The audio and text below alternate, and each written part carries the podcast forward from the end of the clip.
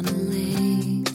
She is dreaming, she is drifting, never been so wide awake. Captured in the moment by the beauty all around her, there's nowhere else that she would rather be. Hello and welcome. This is Koren Motekaitis, and you're listening to How She Really Does It, where inspiration and possibility meet on KDRT 95.7 FM. I believe there are many ways to live life. I believe there are many journeys for us to take. We can learn from others to see what is possible for ourselves. I believe there are possibilities for all of us, even you. Not just the ones who've acquired great success, but including those of us who have stumbled, lost our way, or only saw closed doors.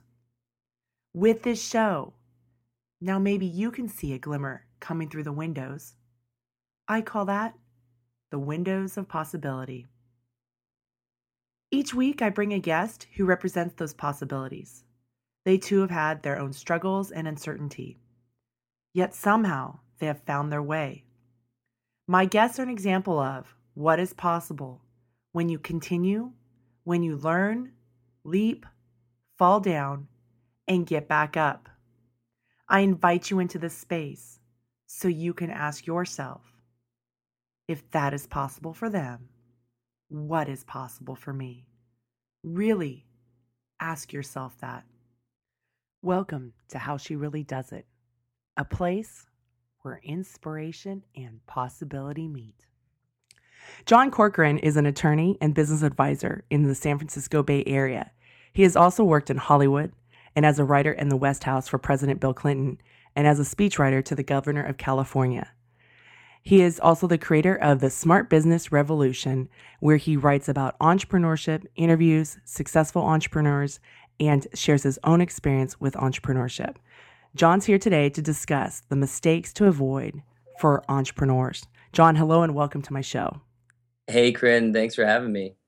I'm really excited to have you. You've had not, we could spend the whole hour just on your journey, and that may be for another interview. But today, I really want to focus on mistakes that you've seen, whether you've gone through yourself as an as a solopreneur or with the clients that you have. The mistakes that entrepreneurs make and how we can avoid them, um, whether we're starting up or in the middle of our business. And so, I'm looking forward to hearing what you have to say for my listeners today. Well, great. I've made lots of mistakes. I went to work for myself about a year and a half ago, so I'm still in the midst of that journey. And um, you know, usually people don't call up a lawyer unless they have some kind of mistake. So um, I think I should have lots of great anecdotes to uh, to share with everyone. Um, so what's the first what do you think is the first thing that's important? I guess we would talk about setup, wouldn't it be of setting up the business and the business systems that we have? Yeah, absolutely. So I think it's important to think about um, what you do to set up your business on in terms of a scale because mm-hmm. there's everything from a, like a completely bootstrapped business all the way up to like Donald Trump starting a new business, and they don't do the same things mm-hmm. at all. You know, if you're bootstrapping a business. Um, you're going to do a lot of different you make a lot of different choices you don't have the you simply don't have the resources uh, to protect yourself legally or to even maybe put insurance in place or or uh, get the advice and training that you might need. You're just kind of out there trying to make something stick versus if donald trump is starting a new business you know he's going to have a team of lawyers and accountants and insurance professionals and everything who button it up and make sure that everything's completely buttoned up tr- uh, tight but there's this long scale in between. And so I think you have to ask yourself, based on your own personal uh, resources and your gut, uh, what you, what kind of risk tolerance you can take, what kind of effort you want to put into setting up the business from the beginning. Because you know, if if everyone had to spend thousands and thousands of dollars to set up a new corporation or in order to just test out a new business concept, no one would start a business because there's a lot of bootstrapped companies that get started without having to set up all those things. And I, I really think that that's why the legal profession has changed so dramatically over the last couple of years and has really fueled the growth of a lot of these online websites that help people to start businesses um, you know, on a, very inexpensively, and we can kind of get into talking about that. Um, but I, I think that from this from the get go, you need to first look inwardly at yourself and decide why you're starting this business, what your goals are, have clear goals and objectives, and make sure that the type of business that you're starting um, is geared towards those goals and objectives. Because otherwise, you might find that you're you're in the midst of it and you're, you didn't create the kind of business that you wanted to create. You created just another job for yourself, and there's no point in being an entrepreneur if that's the case. Well, let's so let's talk take these concepts if you don't mind into how you did it, right? Because here you were, you were you worked in the White House for Bill Clinton, um, you worked in the California for the governor, and then you went off to Hollywood, and then you became a lawyer. Why did you become a lawyer? Yeah, it's kind of typical progression, you know. typical story. Uh, work in Hollywood, work in politics, uh, go to law school, and then become a lawyer. Um, well, for me, it it was. Um, I worked in politics. I was very fortunate to be able to work in the White House speechwriting office as an intern in the um, during the Clinton administration. Then I came back and was a writer in presidential letters and messages for a couple of years near the end of the administration, and then was a speechwriter to the governor of California. For um, for those of you who aren't from California, I worked for the guy who got recalled by Arnold Schwarzenegger. His name was Gray Davis, uh, and um, um, so I think that um, it's not a typical uh, route to go through these different things. And and the reason I became a lawyer is because I, I worked with other people who had law degrees, and I saw that it was a great skill to have. And I thought, you know, um, I, am not exactly sure where my career is going at this point. Um, I'd love to go get a law degree and see what it does for me. And I'm glad that I did it. And and now the really cool thing, it, it took a little while to get to this point, but uh, since I started my own firm, now I get to work with some really cool individuals who have started some interesting uh, businesses. And I love working with people who are um, really growth oriented and want to build their business. Anywhere from, you know, it's just them uh, to maybe they've already got 10 or, or 15 employees working for them and still are very growth oriented. And so it's a lot of fun because you get a seat at the table, you get to be um, you get to be there when they're um, revealing the mistakes that they've made and you get to diagnose those mistakes you see what worked what didn't work um, and you get to help them solve the things that didn't work. So, so with the entrepreneurs that you work with, are these are you seeing more solopreneurs or um, that are needing legal advice nowadays versus maybe before? Yeah, well, uh, it is frequently solopreneurs because, as uh, a lot of people who work um, for themselves know, you often have limited resources, and mm-hmm you probably did start your uh, limited liability company or, or mm-hmm. corporate on your own. You might have um, um, done it through filing the documents yourself or through some kind of online legal service. And so oftentimes uh, that might lead to problems down along the way. Or maybe you wrote your own contract and it led to a dispute with a, a, client or with a vendor or customer or something like that. Or maybe you didn't. You know, the biggest problem is when people don't put things in writing when they just have some kind of oral agreement and you know one side thought one thing the other one thought something else and so there's just kind of a disagreement about what they agreed to that's very common so yeah there are a lot of solopreneurs but you know it happens to pretty large businesses as well you know you'd be surprised how large uh, businesses can grow and they've got um, maybe an attorney on staff and uh, they go and, and make mistakes anyways uh, unfortunately just society, and so um, there are you know there there can be problems that that happen, legal issues that come up even with larger companies. Okay. And so with having this law degree, it was a it was developing a skill set, and I love how you you know you bring that point in. And then, um, why did you choose working with entrepreneurs? Well, I spent a couple years doing mostly litigation, and uh, litigation is people fighting people uh, mm-hmm. using and um, it can be kind of depressing on to be honestly uh, you know it it um, sometimes it can be rewarding but most of the time people who get involved in litigation um, both sides end up unhappy at the end no one really wins anything it often gets resolved out of court something like 98% of all lawsuits are filed uh, that are filed are resolved out of court and so no one really ends up happy with what they went through um, with the settlement or or whatnot, and they had to spend a lot of money on legal fees. And so it's it's difficult being in that place. And I still do some litigation for some of my clients, um, I decided a couple of years ago that I really liked working with entrepreneurs because it was so much more creative. It was so much more uh, building up of something rather than tearing it down. And so, um, you know, I really started targeting that and and and working to um, adopt more entrepreneurial clients, small business clients. Um, and I really do like the small business segment because they tend to be um, very growth oriented and, working on building something, and they and they really value having someone who gives them good advice, uh, and and so that's really rewarding as well. Okay. So you looked at your why, and then you um, know that know the people that you like to work with and the skill sets that you can help them with. Um, and so, when is it important to set set up a separate legal entity versus being, you know, instead of just being a sole proprietor, being a limited liability corporation or an S corp, and all of those different things that start to make people go roll their eyes and want to go to sleep. And uh, keep it more interesting by not getting into too many of the details of that. But you, you asked when. Um, I'd say if you have the resources, then do it immediately, um, and try and do it the right way from the beginning because it'll save you a ton of time. Um, and it doesn't have to be that expensive. You know, a lot of attorneys will set up uh, like an LLC or something for a flat rate, and so you can do that. Uh, and you just have to budget it into the cost of starting a new business. Um, but doing it from the beginning uh, the right way will definitely make a big difference, especially if you have got a partner. Um, if you're partnering with someone, you want to make sure that you have got a, a, separate legal entity set up in an operating agreement that is like the constitution between the two of you. It defines the rules of the road so that there's a clear understanding be- between the two of you.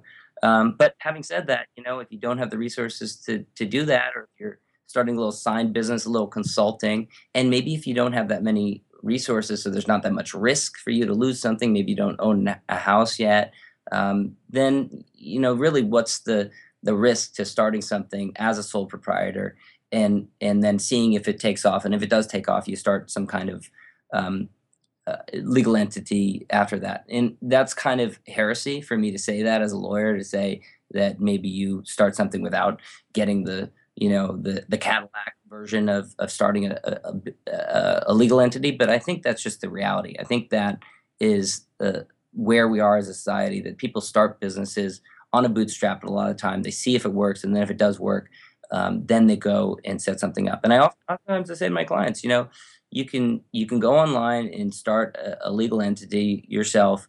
And then once you have some revenue coming in then go back and make sure you do it correctly. So go back and and talk to a lawyer and make sure that everything's set up correctly once you have some revenue coming in. Mm-hmm. well and i mean people a lot of times get ideas right? But maybe there's lack of follow through or maybe they're this great big idea that they had didn't really work out for them necessarily and so it may change. I mean, I see that all the time when with people who have an LLC and and then like three name changes down the road, they finally have figured out what their business is and what their business model. Don't you see that happening as a lawyer as well?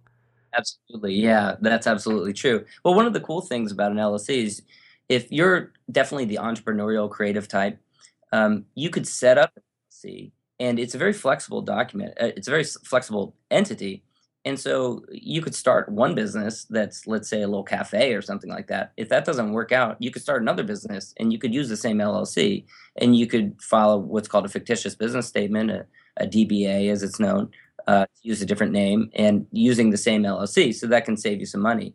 Um, but you do see that frequently. I mean, people start something and it doesn't go anywhere, and so they kind of give up on it. And um, so, you know, the the the correct answer, the best answer is to set something up, have a separate legal entity, set up a separate business account that's titled in that separate legal entity, not your own personal checking account that you're using. That's the correct way to do it. But, you know, some people I recognize start things without doing everything absolutely top of the line, and that's just a, a fact of life. Okay, so before we go to the bank, I want to go back to it's important to do the separate legal entity to protect yourself and especially if you have a family and home and your assets. So if something does happen within the business, your family can survive that. Well, correct. Um, so you mean in terms of surviving it and have business survive as well, or just- Well, so I mean, and I'm not a lawyer, so my understanding is with having a separate legal entity is that it just it's a way to protect maybe your family's assets, your home, so that if somebody comes up against you, it's more about going after the business instead of maybe necessarily yourself. It creates at least a barrier. Maybe Right. not not, you know, it's not not saying that they can't come after you personally, but it creates at least a barrier or a speed bump. Right. And it's not a perfect barrier because there are still ways that you can get sued. A- And, mm-hmm. Say frequently to my clients that, you know, just like you can get hit by a bus walking down the street any day, anyone can get sued at any time. And whether it's meritorious or not, it does happen. And so it's, there's no way to perfectly insulate yourself from being sued. Um, but there are there are things that you can do, like setting up a separate legal entity that will help. Mhm. thing that people should think about is honestly getting good insurance. So oftentimes people call me up and they say, "Oh, I want to set up a corporation." I asked them some questions. It turns out, you know, you really just need some good insurance in place to protect you from, you know, someone slipping and falling on your property and, and then suing you for that. Good insurance in place would help protect you, really preserve your your resources. Okay. And then now going to the separate bank account. I mean, I understand why some people, especially if you're bootstrapping it, may not pursue the legal aspect, right? But a separate bank account, I mean, John, you, there's so many free bank accounts. It's it's an easy step to do. Yeah, right. But you know, there are a lot of people who, you know, that maybe they don't they don't realize that it it makes a, a legal it's legally significant to have a separate bank account that's titled in a separate business entity that shows that separation. So a lot of times what this is what happens really frequently is that someone will call me up and say I've been operating this business for 2 or 3 years and um, oh I set it up using some online, you know, service a couple of years ago um, and you know, ask, you know, start asking them some questions. It turns out that they sure they set it up, uh, and the paperwork is filed and everything, um, but then they continued using their personal checking account for all incoming checks, depositing them directly in there, writing checks off of that account, um, basically operating the business out of their person as of their person uh, rather than out of this separate legal entity. Um, and so it is. it- You know, I say that it's you know just just forming a separate legal entity doesn't wave a magic wand that Mhm. gives you all kinds of insulation and protects you from ever being sued and from ever losing any of your resources. You have to actually respect that separate legal entity and treat it as such. And so a lot of people don't that a lot of people miss that second step. It's probably buried in the paperwork that they got when they, you know, signed up for this legal entity. They probably got emailed a bunch of different documents that they didn't read. Um, so somewhere in there it said it, but they just kind of missed that step. So that's that's a really common problem that I find with people. So it sounds like it's a really common problem and it's an it's a very low cost solution that they open up a separate checking account for their business and keep that checking account as just strictly for their business. Don't go buy groceries with that money. Right. Yeah. I mean, the ideal solution would be to have a separate legal entity and then have that bank account titled that separate. Mhm. Um, but at least the minimum you can do is at least have a separate bank account, and it also helps from an accounting standpoint as well. Um, I'm no tax professional, but it's best to have all of your business expenses going in and out of it, a separate account just for accounting purposes. It's a lot simpler that way. Okay. Um, any other mistakes that you see for setting up the business that you see with entrepreneurs? So another one that I commonly see, especially if someone set up a business using some kind of like online service, is if they have a partner. Um, you have something that's called an operating agreement. Uh, if you've got an LLC, um, that is is as I mentioned, kind of the constitution to you. It defines the rules of the road. It determines um, who owns what share of the business, uh, who invests what's money, uh, what amounts of money, and um, what their rights and responsibilities are. And oftentimes these things are just kind of like a cookie cutter template and then disputes happen later and there's nothing really in the operating agreement that helps to resolve that dispute.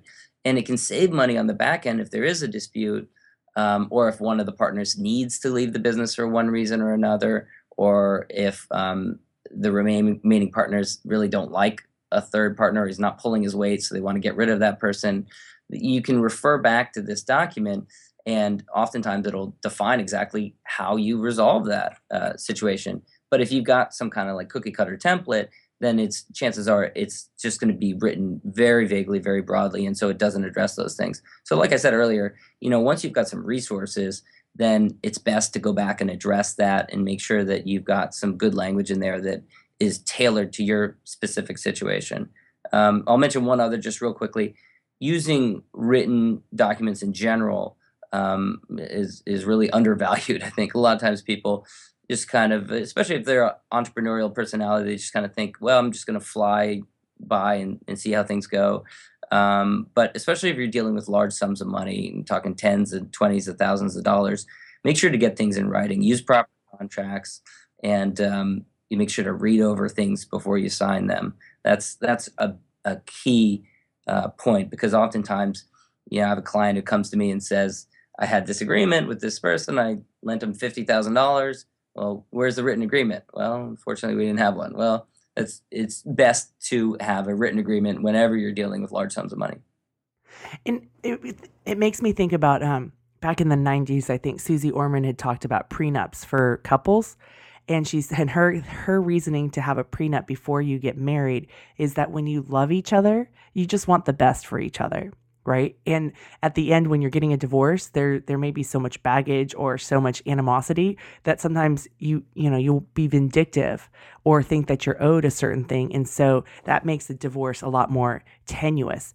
And it sounds like with this situation with the opera having an operating agreement is that you're coming together and you're trying to build something and there aren't at that point hurt feelings or um, you know uh, jealousies or whatever can happen in the mindset that can be really destructive where people then go into battle. I mean what do you think about that? Absolutely. I think you hit the nail on the head. I mean that's exactly what it is. It's, it's kind of a prenup for your business.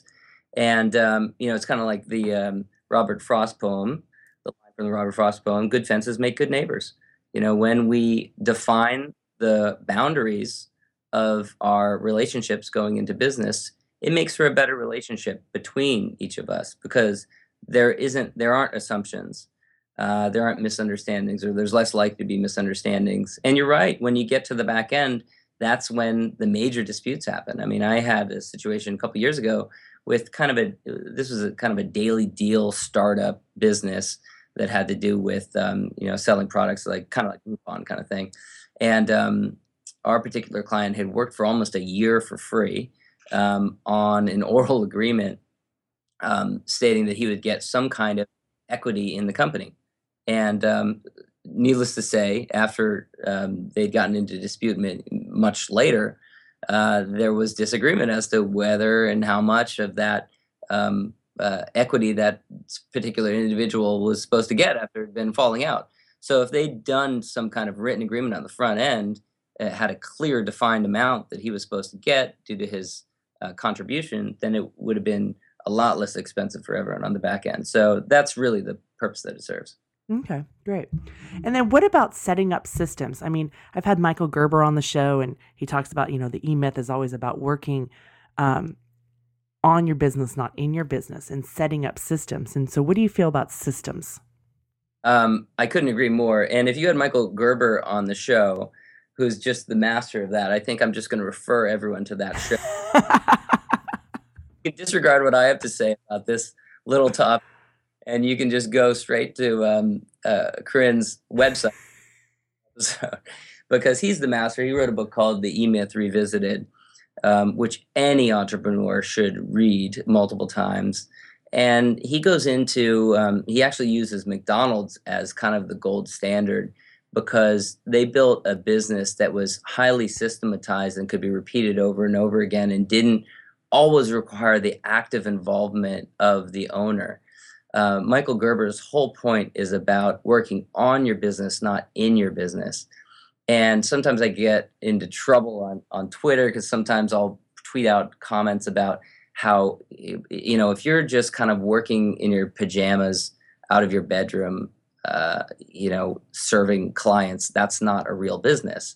And I think there are people who are working out of their, you know, pajamas in their bedroom and they get offended by that. But my point is that what you want to do is build this entity that's larger than yourself that you can step away from. That's the big goal you can either step away from or you can work on improving the entity as a whole. And the only way you're going to do that is by systemizing your processes and making sure that you're not always having to be there for repeatable transactions. And it's it gets more difficult when you have um, something that's highly labor intensive and specific to skills like accounting or counseling or coaching or practicing law. Those types of things are more difficult to systematize, but all the administrative tasks that go into that, you can definitely systematize. And it starts by writing it down. And that can seem like a very daunting thing for entrepreneurs to sit down and have to write down the process that they use for different things. But I guarantee you, you'll be so glad that you did it. And the best way to do it is just start with a couple of small things and do it over time, not all at once. Don't take off a week from your business because have time to do that. But you know, spend like an hour one morning saying, I'm going to document this process. And if you just kind of are cognizant of the different processes that you have to use um, throughout the week, whether it's getting bills out or accounting or payroll or whatever. There are probably lots of different systems that you use online, um, maybe web based systems or software on your computer, or even a way of, you know, if you have customers who come to you in your business, the system that you use for greeting that customer and making sure that they are greeted in a friendly, consistent way so that every time they come in, they, they know what to expect.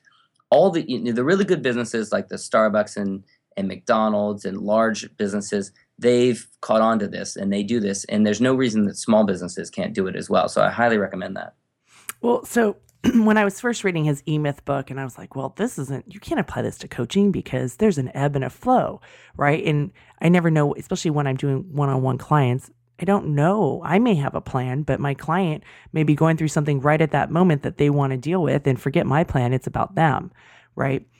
But what I found out, so, and, and the same thing with my radio show when I do live radio, it's live radio. So whatever happens, I have to have an agile mind to work within it.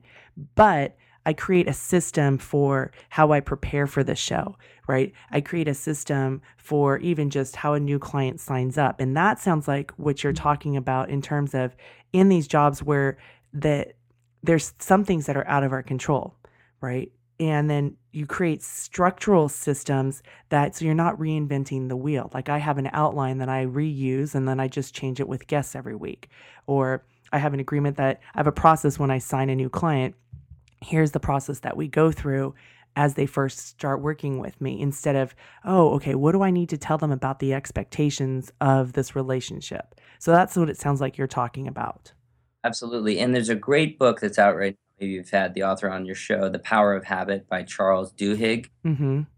In that book, they go into the difficulty of um, complex processes.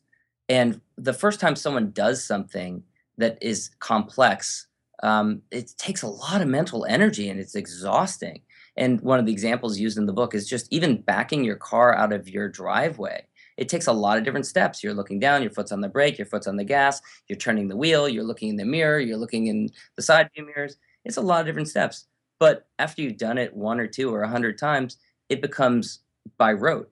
And the point of having systems is so that you're you can use less and less of that mental energy, um, and you can really use that mental energy on other types of things, because you've we've got all these different processes, and even if we don't know it, um, if we haven't done it, even if we do them frequently, a lot of times you're getting back to it and you're kind of uh, remembering exactly how I do this thing, and and the system, the process won't be consistent for each person who comes in, or each for you, Koren, every coaching client that comes in.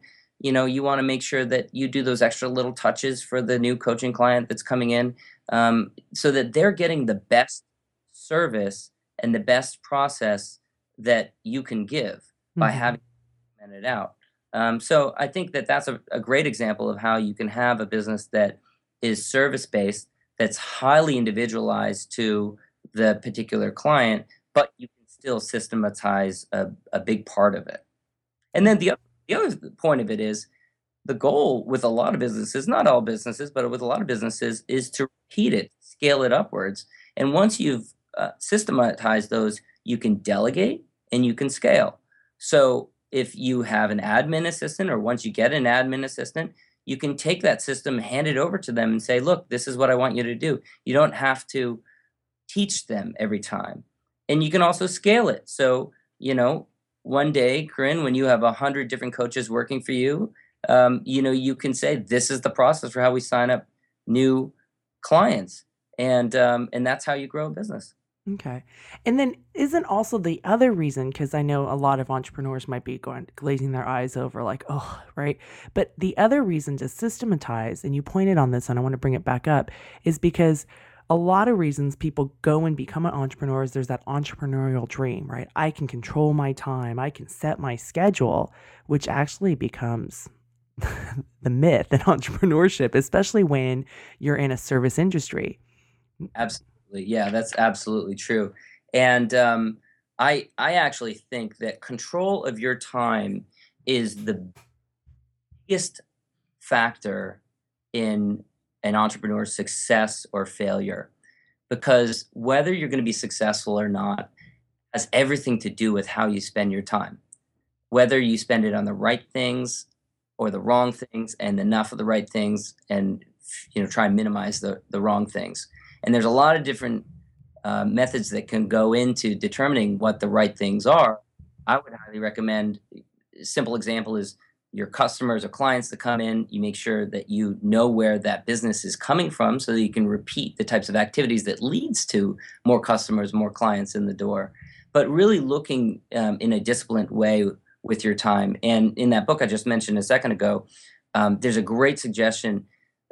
It's called a keystone habit if you can develop a keystone habit that is controllable by you, a lot of people have amazingly just overturned their lives. And uh, the the author writes in the book about you know a woman who started her life uh, who was overweight and uh, an alcoholic and had drug problems, all this di- different stuff uh, for a long time, and then she decided to quit smoking. And that one change in that keystone habit led to a, a ripple effect to all these other habits that improved that improved her life dramatically and she became a marathon runner and um, got a new job and bought a house and all these different things and so if you as an entrepreneur can build those habits into your the way you spend your time it'll have a ripple effect and it will lead to improvements in other areas of your business as well well, and and that goes back to like what you're talking about the complex processes, right? Focus um when you're first learning a new skill set, it does take a lot of time and energy. But once you have that down, you can move that energy. You can still do that skill set, but you can move that energy and focus onto another area to develop to develop that skill set. And that's what it sounds like with the keystone habit. Right, absolutely. I mean, the first time I went into court for the first time, um, I was totally intimidated. Mm-hmm. And there's different things you have to do. You have to check in with the clerk, and you sit in a certain place, and different people get called at different times and the calls on you and and ask you certain questions. You have different answers uh, depending on what the judge is asking you about. So it, it was a complex process and very intimidating the first time i did it but eventually you get used to it. And it's amazing what complex processes can um, you know by by habitizing them systematizing them how you can get good at it. Same thing happened you know the guy who jumped out of the balloon a little while ago and set the uh, you know the world record for jumping from space. Mm-hmm. Um, Bumgarner, I think was his name. Um, same thing. They practiced and practiced and practiced and made it a system so that by the time he jumped out of that, um, jumped from space, it was it was by rote. It was a complete system that he had perfected. It wasn't like he was doing it for the first time. You want to do the same thing with your business. And and so it sounds like there's a lot of I use the word um, testing or experimenting because you don't really know what's going to work and what's not going to work, but maybe you try different things out. And wouldn't you say that that's one of the things that you need to do is kind of to figure out where you're spending your time is to take notice. Like, okay, I think that, okay, we'll throw this out there, even though I hate this space, but Facebook, right? Some people may think, oh, I get a lot of business from that, but it's tested it out and then look at the statistics behind that. So that's what it sounds like to me. Yeah, absolutely. And that's that's why I say that you should track all your incoming business. And I have a very simple document. It's just an Excel spreadsheet and it's the name of the person who calls me and I actually track all kinds of um, interactions that are related to my business. So anytime someone calls me, maybe just for a piece of advice or sends me an email, or I even talk to someone on the street about, um, you know, or I met at a networking event or something about a legal related issue, um, I'll track it and I'll put their name in there and maybe their email address and what we talked about. And then another thing you can do is set a follow up date. So if someone consults you about something, you can follow up with them. But the key point that we're talking about here is where the referral came from. And not right away, but over time, you can look at look back at that and see where exactly that business is coming from, and you start to see trends. And you know, in my particular business, I, I see that I get you know referrals from certain people more than once, and I say, oh, you know, I'm going to take that person out to lunch as a little thank you, or I'm going to send them some kind of thank you, and that's really where your your great business is going to come from. Mm-hmm. Uh, sources of business are going to come from. I kind of get annoyed because the you know when you read um, marketing advice, so much of it is geared at getting new clients in the door, and it is so much more expensive and time consuming to get new clients is to more business from your existing clients.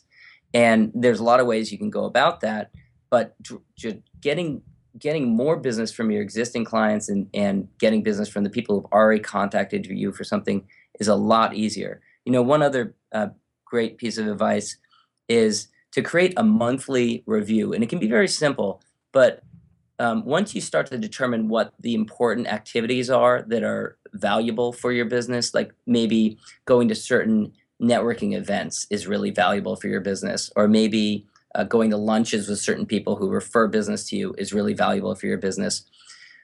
Set a goal for how many times per month you want to do those things. So maybe once a week you want to go to lunch with someone who is going to be helpful as a referral, either for future business or someone who's referred stuff to you in the ba- in, in the past. And then you create like a, a monthly document where you say, my goal each month is four lunches. And then on the first of each month, you look back on the month. Did I achieve that? And you write it down, and then you that helps you identify whether you're on track mm-hmm. for activities that are really valuable for your business.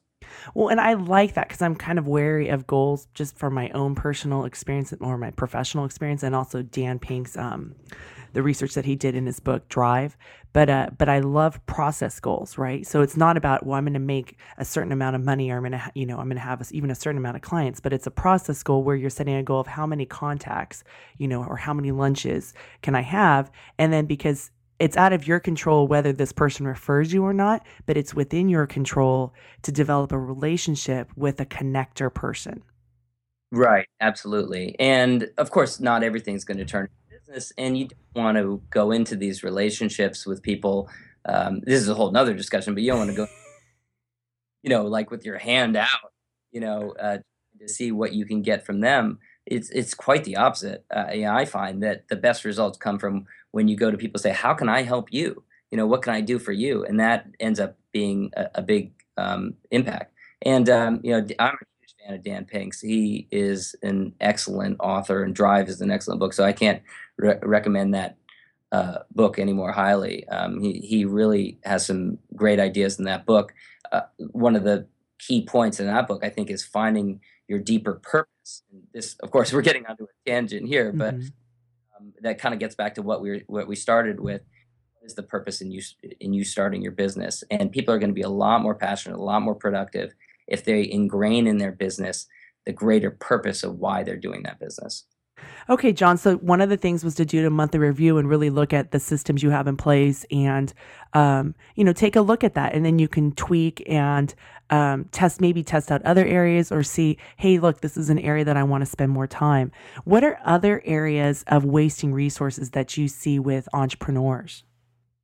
Okay, so I think that it starts with all entrepreneurs recognizing that they have a limited um, time, energy, and money. And anything that distracts from that or puts limits on the amount of time, and energy, and money that they can put into their business is just it's putting shackles on your business. It is uh, preventing it from succeeding. And so you're constantly in this struggle as you scale up, as your business gets bigger, to figure out what's the best use of my time. And one of the interesting, creative, and fun things about being an entrepreneur is it changes over time. The things that you're doing at the beginning, I mean, at the beginning, you're sweeping up, you're cleaning at the end of the day, um, you know, all those sorts of things. I, I interviewed um, for my podcast a guy who started an organic ice cream company and he was the first one at the beginning and he did everything. He made the ice cream and he served it during the day and then you know now he's got like 50 60 employees. So at that point you're doing something completely different. So you have to acknowledge that over time those things will change dramatically. So i think um, that that acknowledging that you have a limited amount of time and a limited amount of energy and money is the first step and um, you know you and i were talking before the show about um, how you devote that time. At some point, you have to decide wh- when you delegate work and and when it's not worth it, worth your time to be figuring something out. I mean, if you're like, for example, if you have a website and you're spending you know a bunch of hours trying to tweak something to try put some information in there chances are whatever line of work you're in you, your money your time can probably be better spent working on some other aspect of your business than tweaking your website. And so you have to start asking yourself, how can I delegate this and have put it on someone else's plate? A lot of resources out there now. There's tons of websites where you can get independent contractors to help you, um, and it's a li- it's a little bit of like taking a step backwards in order to take a couple steps forwards. And this is what hangs people up: is that well, you know, I gotta you know, rather than just doing it right now, then I gotta talk to someone, find someone, and I gotta explain to them how to do it, and then I might as well just do it myself. Mm-hmm. Well, that might be true the first time, but if you can develop relationships with people, then over time you really do save a dramatic amount of of uh, time, and and you can devote devote that time of your own to the most important uh, things that you should be working on. Well, and and I and I get that point, and um, and I've had to, you know, management is a whole nother skill set when you have to manage employees, right? And again, people go into entrepreneurship for that freedom effect. And then you could start to feel shackles when you have employees or when you have a team. And, um, and what I have found is that as I'm building my team up, is that I find people to do things that are either really tedious that I may not want to do. Like right now, I'm working on getting transcripts done for certain shows, not all shows, but we're testing this out. And so I have somebody that can take it and do the transcripts and who's local, right? Because that's part of the business that I want to set up. Um, and she doesn't need to have me looking over her and managing her. She can do, work on this project base. And then I have another assistant who I work with who handles a lot of my website stuff that, yes, I could do, but it takes me like 15 hours and she can get it done in 10 minutes right? For me, that 10, 15 hours I can spend in other areas on my business. And she can spend, you know, get things done for me, or she has a creative mindset that I may not have. She can see colors in a different way, or whatever it may be. Right. And, um, you know, a great tool for doing this that I think everyone should do is creating an organizational chart for the type of business that they want to have down the line. Um, and so you put yourself initially in all the boxes your CEO, your marketing, your accounting, your administrative, your all those different things. But eventually your goal is to back out of all those different things. And it's it's not an easy decision because as you go along the way you have to make decisions about when you step back from those different responsibilities and and put them off into someone else. Um, and it's it's different for every business. So you never know. I mean, for me personally, right from the get go, I got a bookkeeper because I knew that that was one of my liabilities. I'm not, I don't, I didn't want to spend a bunch of time working on accounting things and bookkeeping, and I wasn't good at it, and I didn't know how to do it. So that's a good example of when mm-hmm. you're doing something. Um, and it's going to be different for everyone else. You know, some people are not good at technical aspects, so they don't want to manage the technical aspects of their website. That's a great example of something that they should put off to someone else. Okay, and for my listeners out there who are like rolling over when, as John mentions, an org chart, because I did too. I know how to do them. I had to do them when I got my master's degree. but for I, shoot me now before I would do it. But isn't that when you would hire go go work with a business coach or um, I don't know if that's something you do as an attorney? Is that you know help having someone come in and help you with your systems if that's not your strong suit? Yeah, absolutely. I think um, I actually started working with a business coach about seven or eight months ago, and it's been tremendous. It's been really rewarding, and that gets to a larger point. Um, this kind of relates to uh, our discussion of wasting resources, but surrounding yourself with other people is a key um, survival factor for any entrepreneur.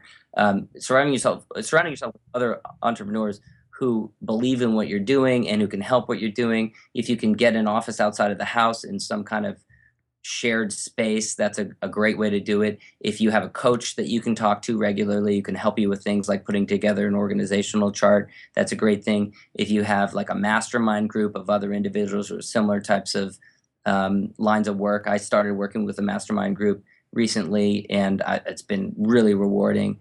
Um, but getting that kind of feedback, getting that kind of outside of your bubble, so it's not just you working independently, because that's really the most. Um, that's where you see a lot of business failures.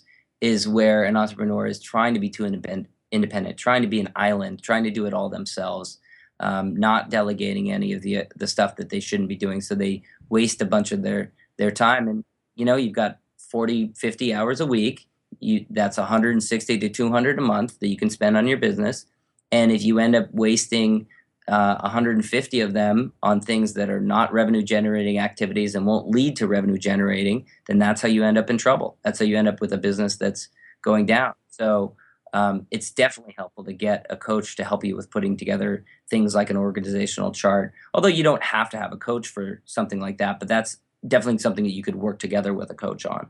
Well, and yeah, you don't have to do that, but sometimes I don't get the, you know, like I read books because I have guests coming.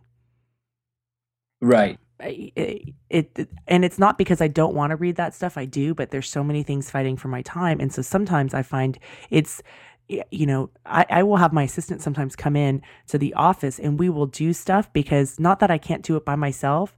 It's just that when she comes in, that's my way of protecting that space from other things. And I'm really good at getting things done. I just, there's a lot to do. So, you know, finding ways that I think support you as an entrepreneur. And if that means a business coach and you hate org charts, but this person can help you set up a system, that might be a great way for you to do it. It may be valuable, it may not. And isn't that part of determining what, where you're going to put your resources? Absolutely. So what we're talking about is accountability, really. Mm-hmm. Accountability. Um, and some people who are absolutely disciplined and they'll do all the right things, all the things that they have to do um, at the right times. But I think that everyone, it's just human nature, everyone puts off certain things that they know they have to do. And when you're an entrepreneur, you have a lot of things to do and there's always something that you can do that you enjoy more than something else. Um, maybe you don't like doing the books, so you don't do the books. Maybe you don't like going out and meeting new clients at some networking event, so you don't do that. Maybe you don't like uh, writing up reports that you need to send to your clients, so you don't do that. Um, having that outside accountability of an outside coach who will keep you accountable is huge. Um, and so, you know, things like an org chart just never get done because they uh, because people put them off, even though they know that they're valuable to their business. So, but you, you bring in a coach and you're paying each week, and they're keeping you accountable from the outside. It makes it that definitely makes a huge difference. And the other thing I think of too is that it's about building a team, right? And I mean, I fall back, my listeners know I fall back a lot about sports because I was a competitive swimmer and also a swim coach, that nobody becomes successful by themselves. And people have a team and so you're not you're not weak or not disciplined enough. It's just that you know maybe you need that team. I know a lot about fitness. I can get people in really good shape but there's times that i just i get tired of that leadership energy. So i'd like to go to a class where i am led instead of being the one that has to be like okay Koren now you need to go you've spent all this leadership energy on these people and now you need to go and push yourself harder right? right. Sometimes I just want to let my mind go blank and just go through the workout and then walk away and be done with that instead of, okay, now I have to come up with this great workout for myself. Right. I think that the problem so many entrepreneurs who is try and fight human nature, and human nature is for um, humans to organize in smaller groups for a lot of reasons. And I'm not going to profess to be any expert in in why they do that, but they just do. And so you, when you go off and you become an entrepreneur, all of a sudden you're all by yourself and it's just you trying to build this business.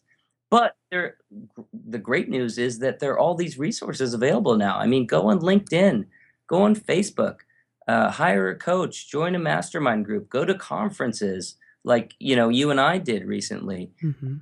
Makes such a huge difference because then all of a sudden you realize it's not just you going it alone. You're actually embracing human nature, which is to get together in groups and work together collaboratively, collaboratively on things.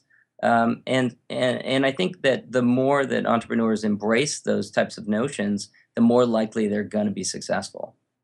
Well, yeah, and even reading a book, right? You can read a book and get a nugget, or listen to the show or your show and get a get information. And then sometimes it's even just a matter of having somebody to talk to about it, whether it's a friend or a colleague or somebody else you know in a different business, and to say, okay, so they were talking about systems, but I don't really quite understand how that could work in my business right? But then you can talk about it and then you can work through that issue on your own. So there's so many different things that we can do. And especially on those moments when you feel like, oh, I can't figure this out, there's a lot of resources out there. And to know that you don't have to um, do it yourself. I mean, we can be, there's a lot of resources out there for us to, to grab onto. Yeah, absolutely. And, and um, I was listening recently to your interview of Pam Slim and you guys were talking about this. The, the problem often is that when you start a business is that doesn't necessarily mean that your family is going to be completely bought into the idea. And i see that often with my clients where um, it's not just them struggling with trying to get a business off the ground but they're also struggling with a family that's having difficulty. They don't they haven't bought into the idea entirely. Maybe they don't think the business is going to work or maybe they are upset because uh, you know the the money's not as regular it's not coming in as consistently and so having someone else out there who you can go talk to, um, work through these ideas, different technical aspects, uh, it's just tremendous. I mean, just my own personal experience with the mastermind group, I joined with um, about four or five other individuals. We all bring different skills to the table. We'll all get together and talk about different um, stumbling blocks, different barriers that we have in our business and um, that really it can lead to great breakthroughs so you know whether you're using a coach or um, a, a, mastermind group or some kind of networking group that you get together with or something online. There's a lot of different um, you know membership sites that you can belong to. I mean i was at an event last night that was um, kind of environmental uh, entrepreneurs. And um, this woman told me about this uh, particular website that was like a community of uh, entrepreneurs who are trying to build like purposeful businesses that had kind of an eco consciousness, I, I, believe, and uh, it was this huge thriving community. And there's lots of examples of that kind of thing out there, whether it's on Facebook or LinkedIn or a separate website. But search it out because that will make a big difference in your success or or lack of success. Is having that kind of shared camaraderie and and being able to turn to others to help you succeed in your endeavor. And then one other area I want to talk about with wasting resources money. What do you have to share with the listeners about mistakes you've seen with money and wasted resources? Uh, yeah, well, it's it's um, it's very difficult because oftentimes I come into the situation where someone has um, been a little reckless with money. They've loaned out money, uh, or they've let a um, client uh, go too far with not paying a bill um, or they've invested in an area of their business that it turned out to be a bad investment or not. Uh, and for every entrepreneur, it's going to be a balance between that kind of go-getting um, aggressiveness that is that makes them such a great person, makes them makes them want to be an entrepreneur, and also the kind of more conservative, slow down, think things through, decide if this is a good investment. And everyone falls in different points in the spectrum um, with those uh, types of decisions. Um, but I would say that sometimes I think you have to acknowledge your weaknesses.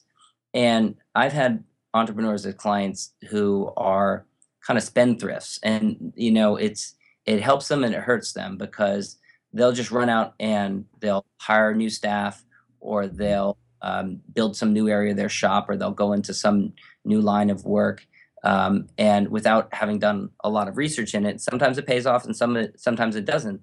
But um, having that outside sounding board or coach that you can talk to can help you decide whether it's a good decision or not.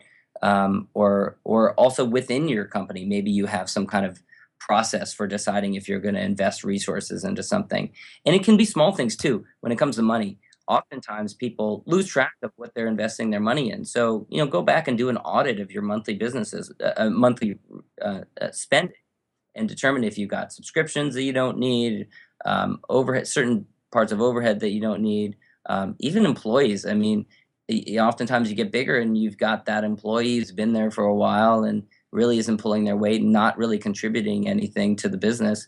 And the fact is, you're in business to make money and to support your family. And if there's someone there who's keeping you back, you have to make really tough decisions about whether you want to keep that person there, whether it's better for you and for that person that you kind of go your separate ways. Um, and that definitely has to do with money because you're spending a lot of money to have someone there who's not helping your business get where you want it to go. Okay. Uh, yeah, taking a look at the resources where you spend that money is really important because that can be a limiting factor at some point. You mean la- having lack of money or not spending? Or when you like maybe you have all these monthly subscriptions, right? And subscriptions can range in really little to huge amounts of money, but is and you're no longer using that, it's important to look at that and to say, where do I want to spend that money? Is am I getting value back from here, or are there other areas that I can put my money towards?